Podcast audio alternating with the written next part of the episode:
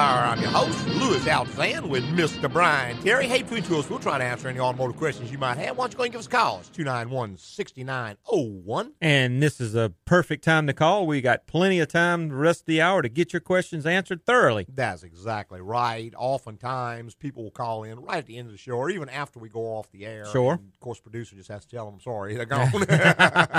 so, best time to call in is right now, early on in the show. If you want a live, personalized answer. There you go. And if you should maybe happen to think of something after we go off the air at 11 o'clock or maybe next week at midnight, you can always go to your computer and log into our website, which is agcoauto.com. That is A G C O A U T O.com.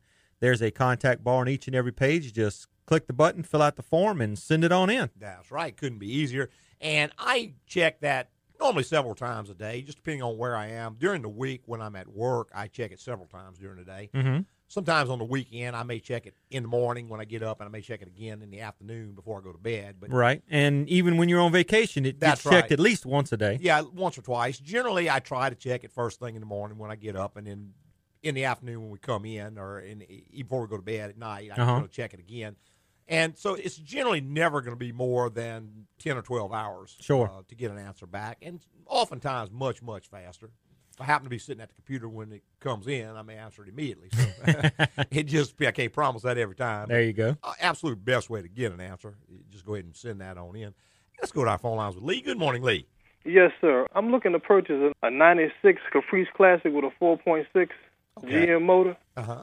It's been sitting up about nine months. So outside of changing the oil and maybe replacing the plugs, what what else should I do to make it roadworthy? The tires are good. Well, the biggest issue you're going to have, Lee, is the gasoline that's in it because that's going to be ethanol because that's all we've had in South Louisiana for many, many, many years. So ethanol will go through phase separation. That means the ethanol will separate from the gasoline in about three months. And this has been at least six months. So that gasoline is not going to be fit to use. And if you try to crank it up and run it, what's going to happen is all that sludge and stuff at the bottom of that tank is going to get forced into the fuel, so give you an endless amount of trouble. Okay. So what I would do before I even tried to start it is to remove the fuel tank, empty it, and get fresh gas and put in it. Clean the strainer and stuff on the pump and that sort of stuff. Wouldn't hurt to go ahead and replace the fuel filter as well while you're in there. And that may sound drastic, but I can tell you I've seen a million people do it the other way. Go ahead and crank it up, do this, do that, and do the other, and then start having one fuel system problem after another. End up spending a thousand dollars on injectors and regulators and on and on and on fuel pump because they ran this sludge through the system. So it's like so many other things. A lot of times the cheapest way out is the most expensive way in. I would go ahead and, and have someone drop that tank, drain the mm-hmm. tank, clean the pump, put fresh fuel in it. Then, of course, like you mentioned, change the oil in it. If the coolant has not been replaced in a long period of time, you might look at changing the coolant. Mm-hmm. Those sorts of things. Brake fluid. Yeah, other all the fluids on the car probably are going to be in pretty bad shape. They've been sitting up that much. Well, brake fluid absorbs moisture just by inherent the way it's designed. Yeah, it's made of alcohol, So so, it's, it's made to, to absorb moisture. So you need to go ahead and get that flushed out of there too. Once you get the vehicle running and where you're able to drive it, I would go ahead and do that also. What if I siphon old gas out? You probably won't be able to because most of those are going to have restrictors in that fuel nozzle where you Stop you from to stealing. design Yeah. yeah to stop you from stealing and you probably even if you could get something in there you couldn't get enough of it out because the really bad stuff's going to be at the bottom of the tank Right, in other words right. the, when it goes through phase separation the water and stuff starts to come out water is heavier than gasoline so it goes to the bottom the gas floats up to the top or what's left of the gas floats to the top i tell you i would do do yourself a big old favor just when you figure out how much the car is going to cost you you know like mm-hmm. if it costs four thousand dollars just off the top of my head. Just figure four thousand five hundred because it's gonna cost you five hundred to drop that tank and get all that Okay. cleaned out. Yeah. And that's just a number off the top of my head, but allow some money in to get that done. That's just part of the cost of the car. Now, I used to have a GM truck with a 350, Yes, sir. and that's a five seven. Now, is this four six just as roadworthy as far as longevity? Because I got 300 plus thousand miles out of the 350. That was one of the smaller V8s that G- at GM made, and they put it. I think they strictly put it in that Caprice. Okay. It seems to be a decent engine. It's just got a lot smaller pistons in it than a 350 would or Yeah, five is it- seven. Is, it actually a four six? Is it a four three? Nah, I think it's a four six because we've got one that comes into the shop all the time, and we pull the heads off of yeah, it, I and the, thought the that was- pistons I aren't. was- I thought it was four point three liter though. V8. I know they make a four three well, it six doesn't cylinder, matter. but yeah, it, it, yeah, yeah, because it's I still thought a it was a V8. six cylinder when I saw the number, and Right. I- it is a V8. That was like Brian said. It that is a small block. That's the same basic engine as your 350 was in your truck. Okay. The exception is that is an LT1 version. Now, what the LT1 means is that it doesn't have a distributor in the back of the motor. It's got in the front, up underneath the water pump and stuff. Right. And Okay. the coolant flows backwards through that engine. GM, for whatever reason, decided to make it where it was reverse flow engine, and the coolant flows backwards, which gave them a few cooling system problems. In my experience, it's one of the only small blocks I've ever seen that has cooling system problems. That's it's the only small block I've ever seen blow a head gasket. And they, I think they dropped it shortly after designed it and got it put in the vehicles. Several years later, they just dropped it. Right. Well, they took the concept and went to the 5.7 liter in the Corvettes and all that uh, with the LT1 option. But it's not a bad vehicle. I mean, I've got a few of them that we still work on, as old as they are. We still see a few of them come through. One gentleman's got one. and I don't know. He's got Two hundred and way over 200,000 Yeah. miles on it. Okay, this one only has 148,000, but it's just been sitting for a minute. Yeah, Right. I would probably go through and, like we said, drain the fuel out before you start, just to prevent other bigger problems. And mm-hmm. you know, with 140 something thousand miles on it, and it's been sitting, you might do yourself a favor when you drop that fuel tank. Is go ahead and change that fuel pump Yeah, just replace it maybe. because you're going to have it out anyway, draining the tank. right. Okay. It's pretty You- old anyway. Just make sure you get a GM. Delco yeah, GM, GM pump. pump. See, it's been sitting in sludge too, so the odds Right. of it failing are pretty good. One last Yeah. thing, Lee, you might want to do is when you raise the hood, take the covers off the top of the motor and the breather and all off. Mm. Check and make sure you hadn't gotten any little rodents or anything in there that would leave droppings and build nests and all that. You want to get all that cleaned away. Because when a car sits, a lot of times mice, rats, squirrels will get up on top of that motor, drag straw and stuff, and you can have a fire hazard if, if you don't clean all that out Not only that, but they'll eat the wiring harness eat the up, too. wiring up and all that. So be Yeah. sure you go in and clean all that away, and, and Okay. just generally look the car over and make sure you get all that cleaned up. And one last thing, these motors were built before they went to the ethanol. So should I go and get me some 100% gas without ethanol and fill it up with that? Well, it'll run on ethanol. It's Yeah. got a plastic fuel tank. I mean, it's not going to run quite as well. But my problem with the stations that sell the non-ethanol fuel is for whatever Off-brand. reason, yeah, they're all off-brand and they're all little small stations, and I just don't know what the quantity of fuel they move. I would be more worried about contaminated or dirty fuel than I would sir. that ten percent ethanol. Yeah. Okay. All right. All right. Thank you. All right, Lee. All thanks right. for calling, man. Bye bye. All right, 291 6901 is the number. If you want to be part of the automotive hour, we would absolutely love to have you. Why don't you go and give us a call? 291 6901. We'll take a quick little break and be right back with more. Travel my way, take the highway. Hi, folks. Louis Altazan here from AGCO Automotive. This year we celebrate 40 years in business, and man, I can't believe all the calls we receive from national dignitaries. Louis, it's the Governator. I'm taking time out from my new movie to congratulate you on 40 years. I got to run, but I'll be back. Lewis, hey, I'm playing golf with an old friend, and we wanted to call and say that 40 years is quite a run. Lewis, that is absolutely splendorific. hey, Lewis, James here. 40 years. Wow. You know, there's nothing more I like than a good homegrown Louisiana success story, except, well, maybe politicking and my tigers. You 'em up now, you hear? Well, I'm flattered. I guess even in the world of politics, honesty and integrity are still something to value. Okay, well, maybe outside the world of politics. AGCO. After 40 years, it's still the place to go.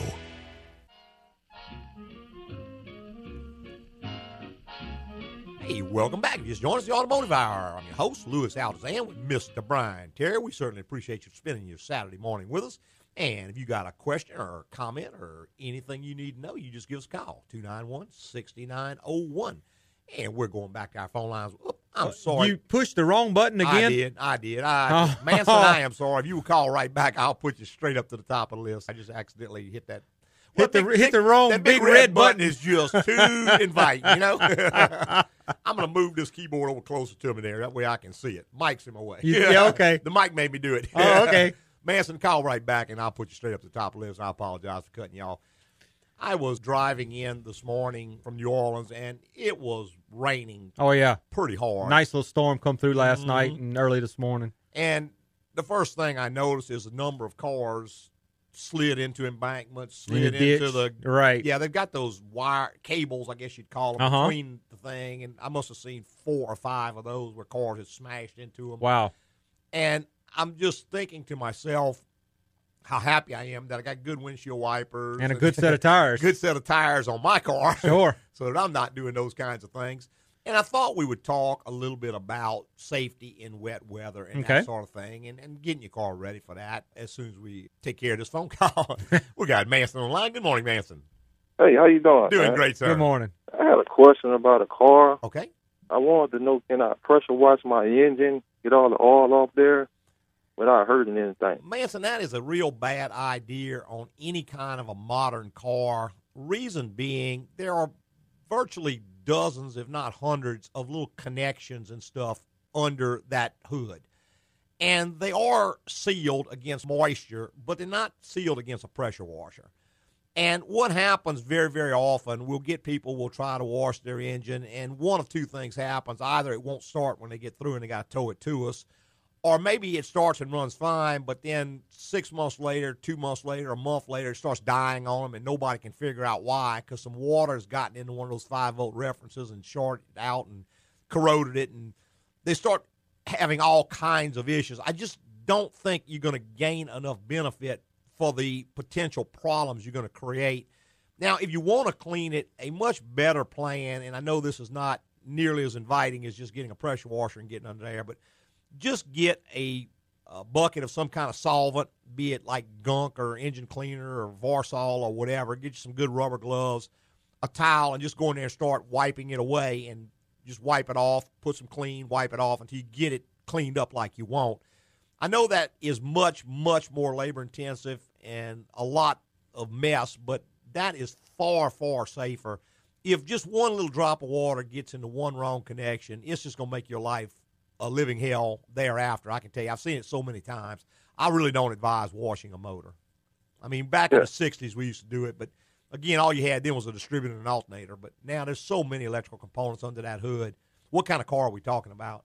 Yeah, it's a LS1 engine. He got all kind of car packs on the Man, top. I would. Yeah, I just wouldn't do it, man. I mean, I would.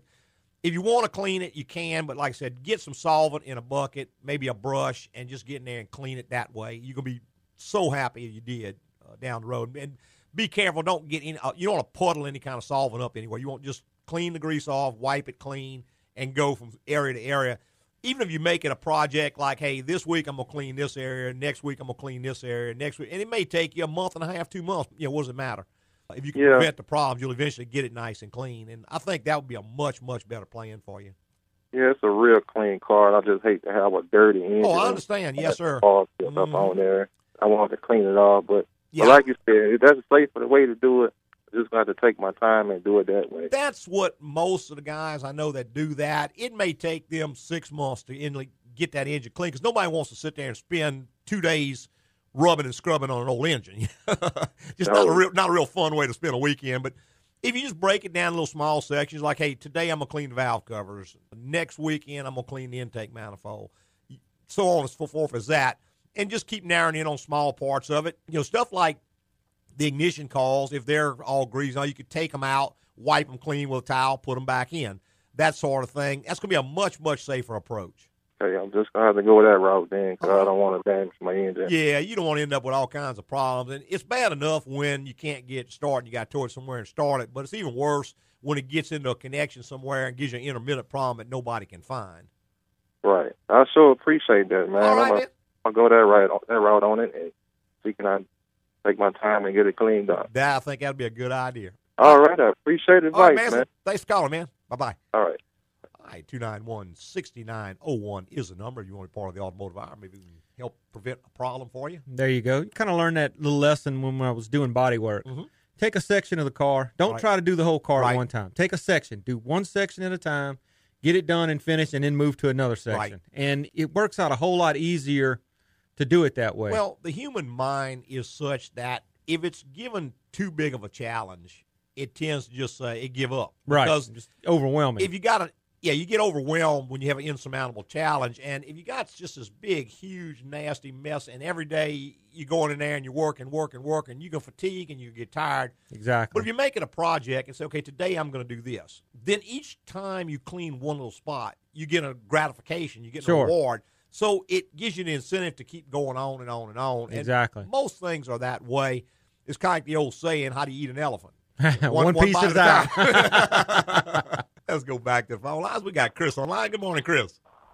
Hey, Lou. My son has a 97 Dodge 1500 360 four wheel drive automatic. I don't know if that matters. It doesn't crank always on the first crank, but it always starts on the second crank. Now- Now, you mentioned two different procedures there. You said start, and then you said crank. Okay. It So doesn't that- always start. Doesn't always start. But it cranks But it- over and goes, yeah, yeah, yeah, yeah, yeah, but just won't start. Yes. Okay. Correct. All right. Okay, Great. yeah. And we changed the fuel pressure regulator already. Mhm. That did.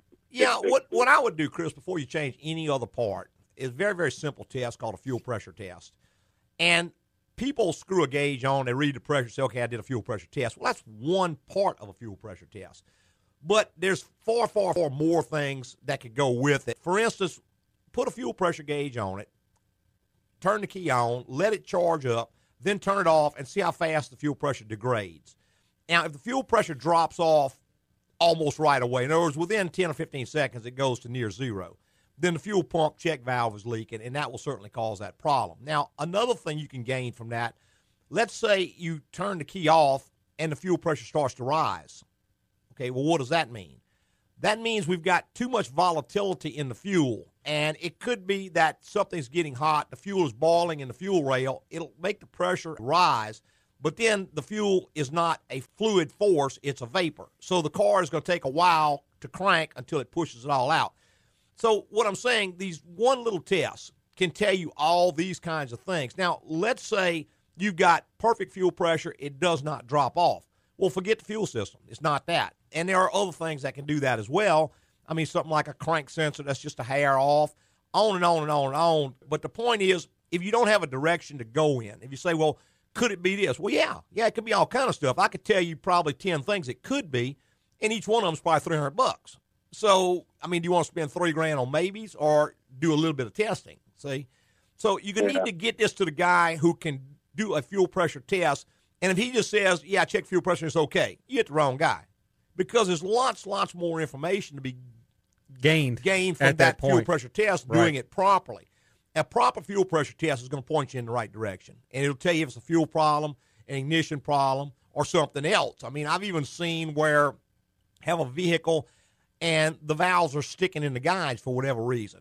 Maybe the engine's carboned up, and so when it spins over the first time, it doesn't have enough compression to start, so it just spins over. The moving up and down frees them up, and it starts working fine. You run some upper end cleaner through it, and you could cure the problem that way. So, again, I could tell you all kinds of things it could be, but without having some information, know what direction we're going in, we're just wasting money. Okay. All righty? Can I ask another question? You. Go ahead. neighbor has Jeep Wrangler, Mm-hmm. four liter automatic. He's got a rear main seal leak. Says Mm-hmm. it's not that bad, maybe a drop a week. Is that something you even need to address, or just What uh, year model is it, Chris? I think it's an 04, 05? Okay, a newer one. You just have to weigh out how much this bothers you. I tell people all the time, sometimes the fix is worse than the problem. I mean, if you've got a million dollar home with a beautiful snow white driveway and this all is just giving you the blues, well, yeah, you probably need to fix it. If you're like the average person and you can throw some newspaper in the car and it really doesn't bother you that much anyway, yeah, it's a lot of money. And unless it gets a lot worse, I wouldn't spend money on it. That's kind of what I told him too. Mhm, Okay, mhm. Yes. Now, sometimes the the cure is worse than the disease. You know. I hear you. All right. Well, thanks for the scoop on the Dodge. Okay, Chris. All right. Have a good one. Thanks, man. Thanks, man. Bye bye. All right, we're going right back to our phone lines with CJ. Good morning, CJ. Uh, good morning. How are you fellas? I'm a Good, long time listener. Well, thank you. And what I have is a hand me up vehicle from my son. Okay. It's a 2001 Toyota Tacoma. Okay. It it has uh, an extended cab, two door, but it the cab is. But Yes, anyway, it Right. it has a four cylinder engine Okay. in it. And he was telling me, I was saying all the good gas mileage he should get. And he said, well, it's not that good. So uh, last week, I, I checked the gas mileage Mm-hmm. from an, a full tank to an empty tank, and I filled it up again, Mm-hmm. and it was only getting about 19 miles to a gallon. Yeah, that's about right. Yeah. That's about what they get. So- and if you look at almost any pickup truck, they're just not going to get the mileage that a car gets just because they're not nearly as aerodynamic. A pickup truck is like trying to push a brick down the road. So it's not going to get the mileage that a car gets. Not only that, but pickup trucks are generally geared down more, so the motor turns faster, and they just don't get all the cool stuff that the cars get.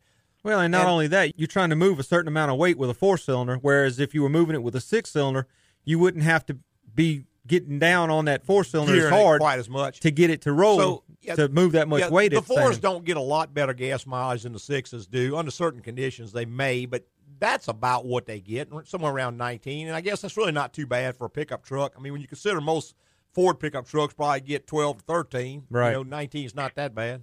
It's such a small truck. The only Yeah. thing is, is that the reason why I was wondering is there a problem here is Mm-hmm. because I have a 2001 Dodge Durango, Right. and it get almost the same gas mileage. Yeah, it will. It will. I mean, that's just about what they're going to get, and that's just the efficiency of the motor. It takes a certain amount of energy, and energy is gasoline, Well- to move a certain amount of weight, a certain distance at a certain speed. Now, to mm-hmm. change that, you either have to reduce the weight, reduce the speed, or reduce the distance. I mean, it's just physics. You know, you Right. can't. There's nothing you're going to do with the design of the engine. Mm. That's about what they get. Well, the only weight I can reduce is my weight. There you I'm the only one that's in there. That's it. about it. Maybe I have to have a New Year's resolution here. there you go. Well, look, I appreciate the answer. I, being that you know that's your business, you would know if Oh, that yeah. would be correct. or Yeah, not. that's about the correct. Now, I, you know, all that being said, if you go on my website and type in the word fuel mileage, there's several articles on there about increasing fuel mileage. I mean, by driving style, there are some things you could do to get a little better mileage with it. The slower you race the motor, if you watch the tachometer and start trying to shift before it gets to 1500 RPM, that sort of thing, you know, don't race it up, don't push it hard, don't let it idle excessively. I mean, there are things you can do. Let it coast whenever you can. You could probably get that up another two or three miles per gallon, but you're not going to make. You're not ever going to get it to 25. It's just not in it. You know, it's just not designed into that vehicle. Right. Well, I, I guess you're right because my other son has a uh, Corolla, Toyota Corolla, and he gets around 30 miles a gallon. Mm-hmm. Right, but that. again, that's a The much car. more aerodynamic car. It's got Yeah. quick take up calipers where it rolls easier. It's designed for a different purpose. It's a Right. commuter vehicle. It doesn't ever have to carry a load. And even though you're not carrying a load, the truck's still designed to carry a load. So I all hear you. those things are in there. Well, thank you, fellas. You All right, sir. I enjoy your program, and you're very informative. Well, thank, Thank you, you. CJ. And and have a good day. Awesome. too. Yes, sir. Okay, Thank you. bye-bye. Bye bye. All right, 291 6901 is the number if you want to be part of the automotive hour. We'd love to have you. James, if you hold on, you'll be straight up after this break.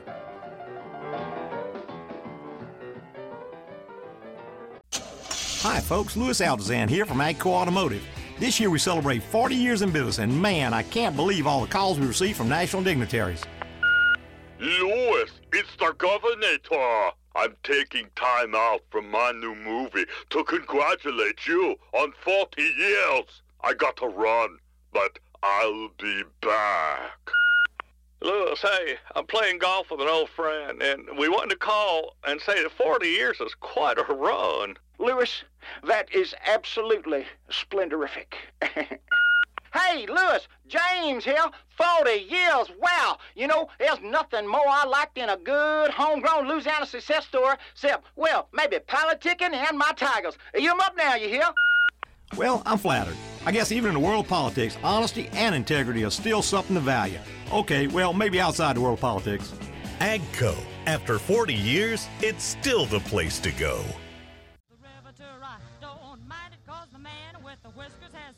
Hey, welcome back. If you just joined us the Automotive Hour, I'm your host, Louis Altazan, with Mr. Brian Terry. Hey, between two of us, we'll try to answer any automotive questions you might have. Why don't you go ahead and give us calls, 291 6901.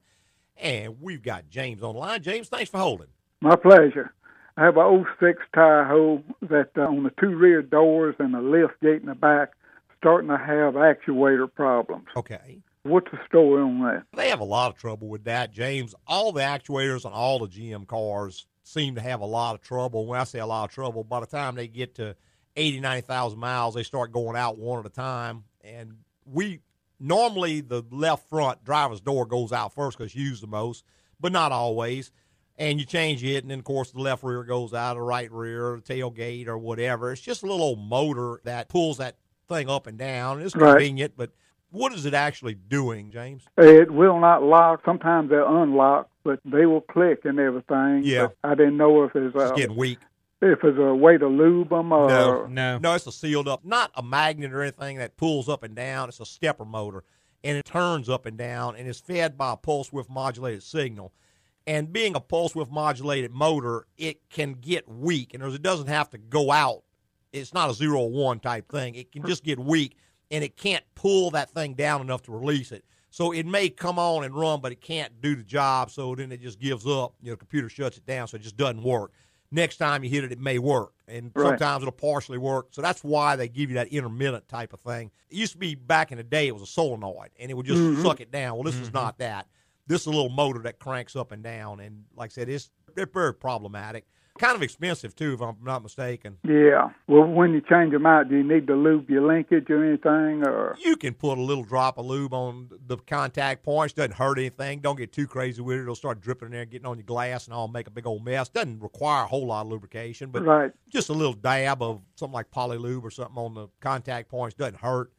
But you just got to pull that rear panel and stuff off, get in there. Some of them are riveted in. Take you got to drill the rivets out, and you have a rivet gun to put it back in because there's not enough room for a bolt.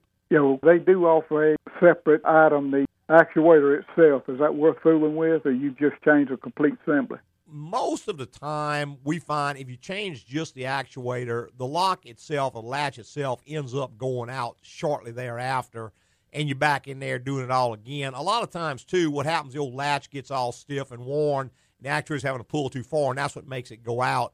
I like to change the whole thing unless money's a real issue. We'll, we will change just an actuator and see. But you got to explain to the customer, hey, we may be Right. back in here in a couple of months, you know.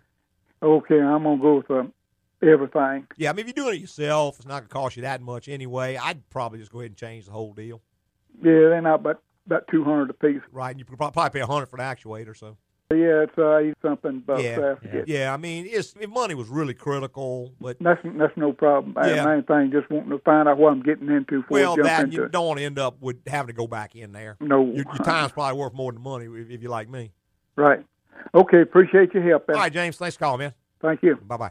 All right, 291 6901 is the number. You want to be part of the automotive hour? You know, you was talking about those actuators were riveted in the door. That's not the regular little bitty quarter inch, eighth inch rivets you're No. talking about. Now these these are on upwards of Quarter inch. quarter inch rivets. They take a special gun to pull them in. Right, a little pop rivet gun won't do it. No, this is a big handle, almost looks like a pair of shears. Yeah. that big that, that size that pulls those rivets in and out of Mhm. um, into the doors right of those and, uh, vehicles. If you don't have one, you may be able to rent one somewhere because they're kind of expensive. I believe the last ones we bought, they were three or four hundred dollars for that tool. Mhm. And of course, we've had it for years and it's popped a lot of rivets. But yeah, but it doesn't get used every day. You know, And it you can't every- just justify going out and spending three hundred dollars to pull three rivets. right, exactly. And a lot, I've seen a lot of people will try to put a bolt back Sure. in its place, and Sure. the end of that bolt ends up sticking out, hitting the glass, breaking the glass.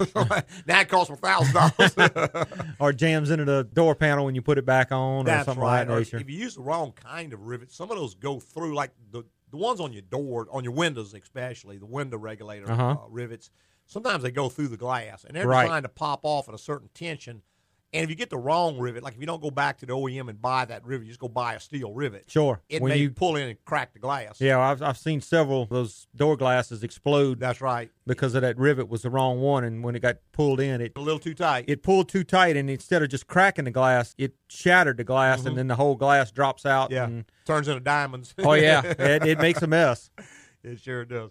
We were talking just a little bit about the weather and stuff, and of course, it's been a lot of rain In the last in month- this area. Not, couple not months, so much yeah. out in California, but all up through the Ohio Valley and all that. And all of that rain tends to turn into water and Sure. come down the Mississippi River, which ends up down here. Exactly. Thanks, guys. this So- just where you're geologically located. That's right. And all of our levees are just about at the tops right now. Sure. There's this region of the country, a lot of when the river rises, it goes to flood stage. And since we can't allow it to flood, flood all our cities, we've built a series of levees along the river which contains it. hmm But when it gets too high up on the levee, it can start to breach the levee. Sure. So what the Army Corps of Engineers has ingeniously done is come in and put in a series of floodgates. and we call them spillways. Uh-huh. And there's at least three in this region that I know of. You got the Old River structure, you got the Morganza structure, and you got the Bonnet Carré Right. structure. And they can take these big wooden timbers, block the flow of water, and they can pull them out one at a time. And I think they said, I think Bonnet Carré has 7,000 Something like that. pins yeah. in it that they can remove one or 7,000, and it starts diverting the water. Right. And it diverts it, in the case of the Bonnet Carré, it diverts it into Lake Pontchartrain. Atchafalaya, it goes through the Atchafalaya Basin to the Atchafalaya River. I think you said to the to the Gulf Right. eventually. But these are the ways we control all that water you guys send to us. Not bitter about that or anything. I'm just telling you. But I went over the Bonnet Carré, this morning, and some of it is open. And I mean, it's quite a sight to look down and see just hundreds and hundreds of thousands of acres underwater. Right, because most of that expressway right there, when you look out when it's dry, you can see grass and land Right, and right. stuff like that. And I was I was telling the kids the other day we came back from New Orleans. Mm-hmm. All that used to be underwater. That's right. It used to stay underwater Yeah. year round. Yeah. And now that we've last several years has been relatively dry. It so has. They haven't had to utilize this thing, but now they have. And I think the guy was telling me God, how the a portion that they removed was one and a half million cubic feet of water a second. right That's just one little one little section they section take they take out. Right. so it's something to see. But anyway, we're talking about rain and all that sort of stuff, and of course, it's raining quite a bit here. When you start to get into rain, you know, it's not really much of a problem unless two things happen. One is you need to go somewhere, and two is it's raining. Exactly. Now all of a sudden, things like your windshield wipers become very, very critical to you. Sure. You don't even think about them. Every morning you get in the vehicle, you look out the windshield, you see them, and that's the last you think of That's them right. until it rains. And when it rains, then if they're wiping up and down and the rubber's hanging off of them and it's streaking and all that, that's going to be very unpleasant because I'm coming across the 12 mile bridge. And of course, I think speed limit is 60 there, but the rest of the interstate is 70. I'm driving 70 miles an hour and my wipers are going and I can see just fine. Uh-huh. But when you've got worn blades, that's not going to be the case. You can have a smear, smudgy look, and that can lead to accidents like we saw plenty of. We did. Saw plenty of them coming in this morning. Now, another thing is the wipers themselves. People don't give a lot of thought to the windshield wiper, and there is a windshield wiper motor, Right. but the motor turns round and round in a circle. Right. It's it's a regular motor. It turns just, just, a motor, like a motor goes does. round and round, and the wipers oscillate back and forth. Exactly. So there is a component or components called a transmission, a wiper transmission, which converts the round to round motion into the back and forth motion of the wipers. Sure. And all those sorts of things can fail in time. Now, one of the signs of that getting ready to fail is normally you'll turn your wipers on and either you'll hear like a knocking noise when they wipe, clunk, clunk, clunk, clunk, Right. clunk, or they'll start wiping further than they used to wipe. They may go all the way off the edge of the windshield or slam down at the bottom of the windshield. Right.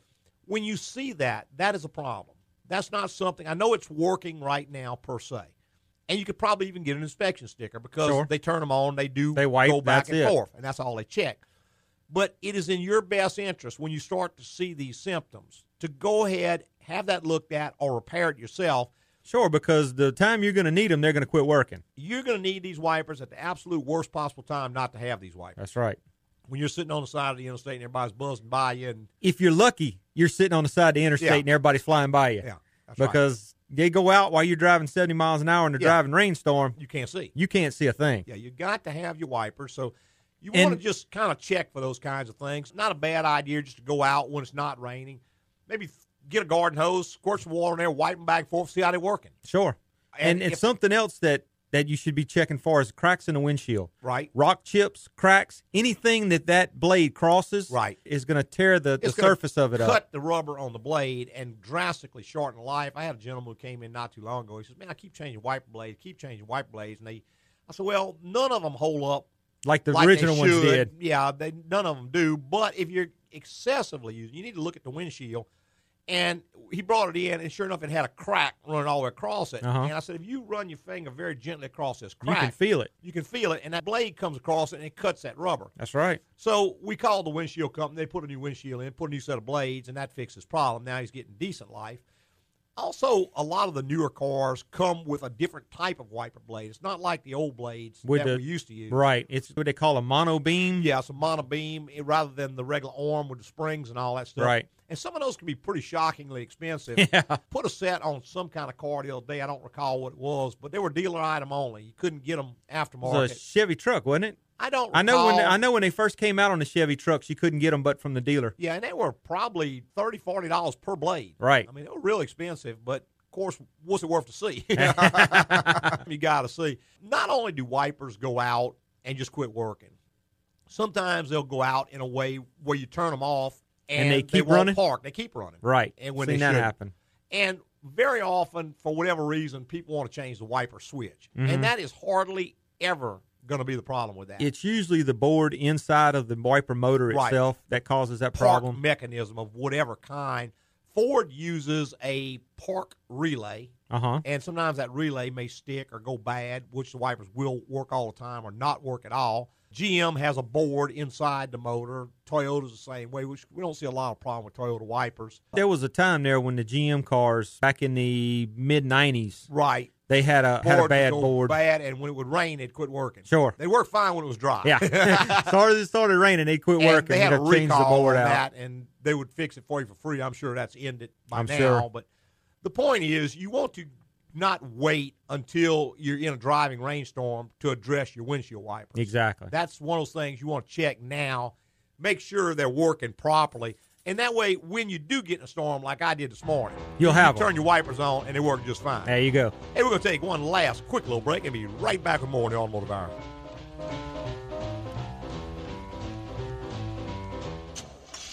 Hi, it's Louis Altazan from AGCO Automotive. It's our 40 year anniversary, and the phone's been ringing off the hook with congrats from far and wide. Good day and congratulations from Buckingham Palace. Next time you're in London, Louis, you must stop by for tea. I'm restoring an old Aston Martin and have some questions about the timing adjustments. Hope to see you soon. Louis, it's your nanny. I'm just kidding. I wanted to call and tell you how proud I am of you. Forty years is nothing to sneeze at.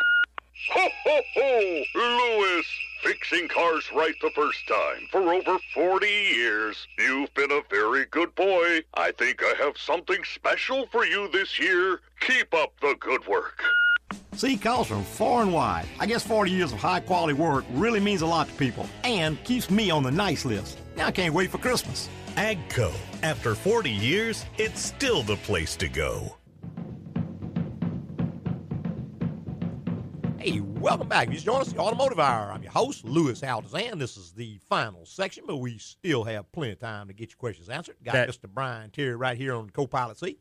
That we do. If you want to give us a call and catch the last few minutes we got, the phone number is 291 6901. And you put a 225 in front of that. You can reach us from anywhere inside the continental United States right. this morning. It's right there. All you got to do is reach out and grab it. That's it. we got it open and ready for you. So give us a call. We're going to try to help you out. We're talking about rain and such as that. Uh-huh. You know, one of the things, I had a lady that came to me a while back, and she says, something is wrong with my brakes. Okay. I said, okay, describe it to me. She says, well, whenever it rains, the car just won't stop. Okay.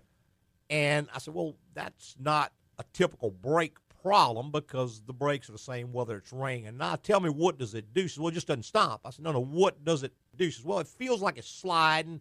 Then sometimes the pedal will start vibrating and the pedal drop and blah, blah, blah. I said, well, it sounds like it's going into anti-lock brake mode. Right. Well, why does it do that? I said, well, that may be normal. Let's take a look at the car. And she had four slick tires on the car. Sure. So I told her, I said, well, you don't have a brake problem. You've got a tire problem. She said, oh, how could that be?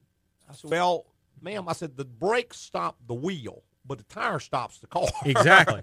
we Exactly. have, when the wheel stops, that has to be transferred to the road surface to stop the inertia of that weight moving down the road.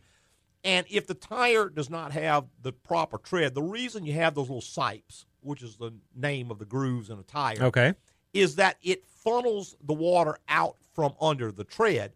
Because if you just start rolling a slick tire on water, what's going to happen is it's going to rise up and ride on the top of what's riding on a film of water. So you're losing traction. That's called hydroplaning. Correct. Now, that can happen even with good tires if you got enough water on the road.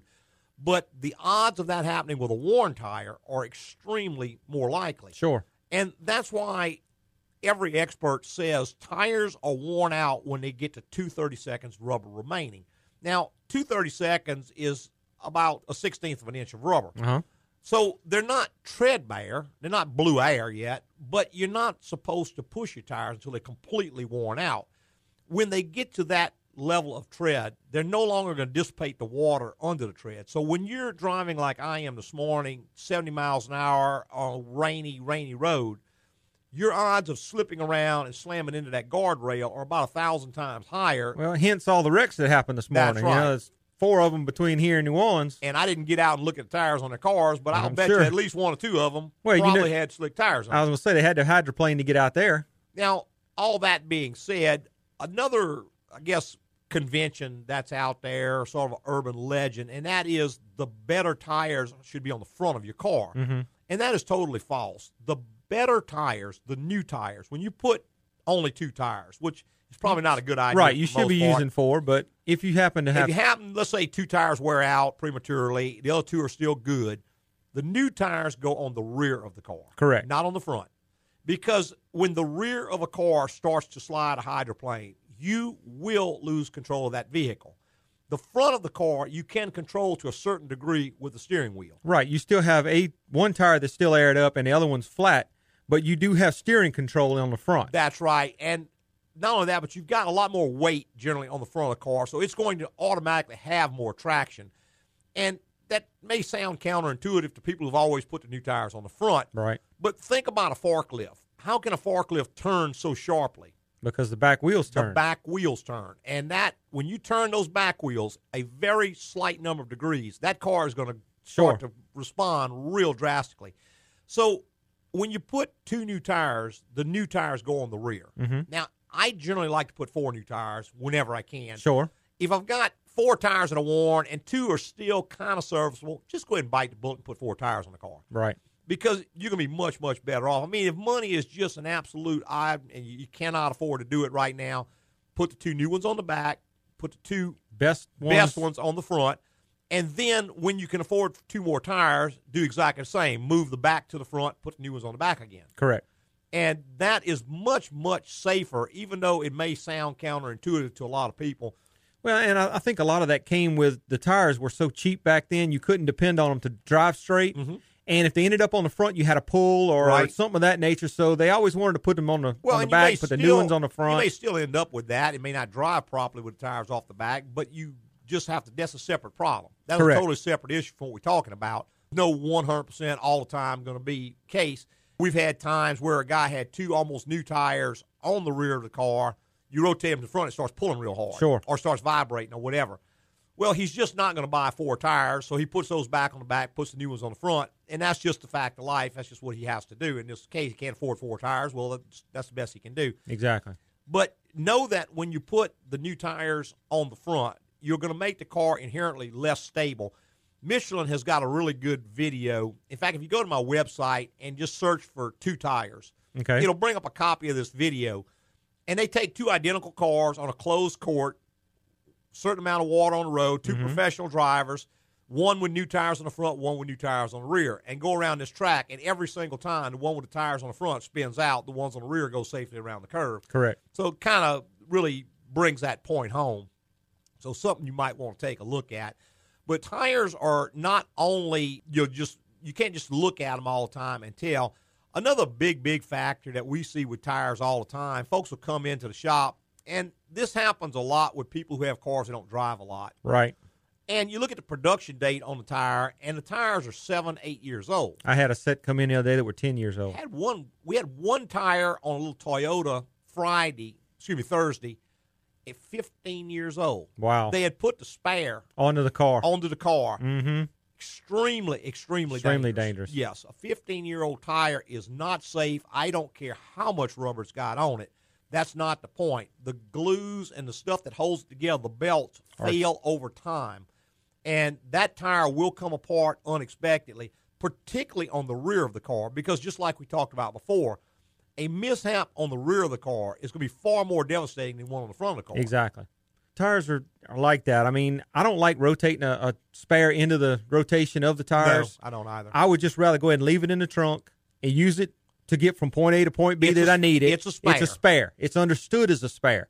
It gets you from where the tire went flat to where you can get a new tire. Get it serviced. And I don't like to take them out of the, the trunk, even if they're brand new. You end up five, six years down the road, hey, I'll take this tire out of the trunk. Right. And get in the same situation you end just up spoke, with an old about. tire on the on the vehicle. I remember reading there was a lady in Texas that had a Ford Explorer, and she goes to a tire dealer and she takes the spare, which has never been used, puts Right. it on the vehicle with three other new tires to match it, takes off down the road, and I don't know a week or two later, the spare fails, flips the car over, breaks her neck, and now she's a quadriplegic for life. which is Right. tragic, horrible, horrible thing. Could have been avoided by Could have been avoided had someone told her, "No, you can't do that." Sure. And pretty sizable lawsuit ensued, and you know, And- like so many things in, in the country today, that's the way they're resolved. But the point is, no amount of money in the world is going to bring your life back to you. Right. And a lot of your vehicles now don't have a full size spare. Yeah. Some still do, but most And of your vehicles don't. That brings up another great point. That little temporary spare is exactly that: is a temporary. spare. Correct.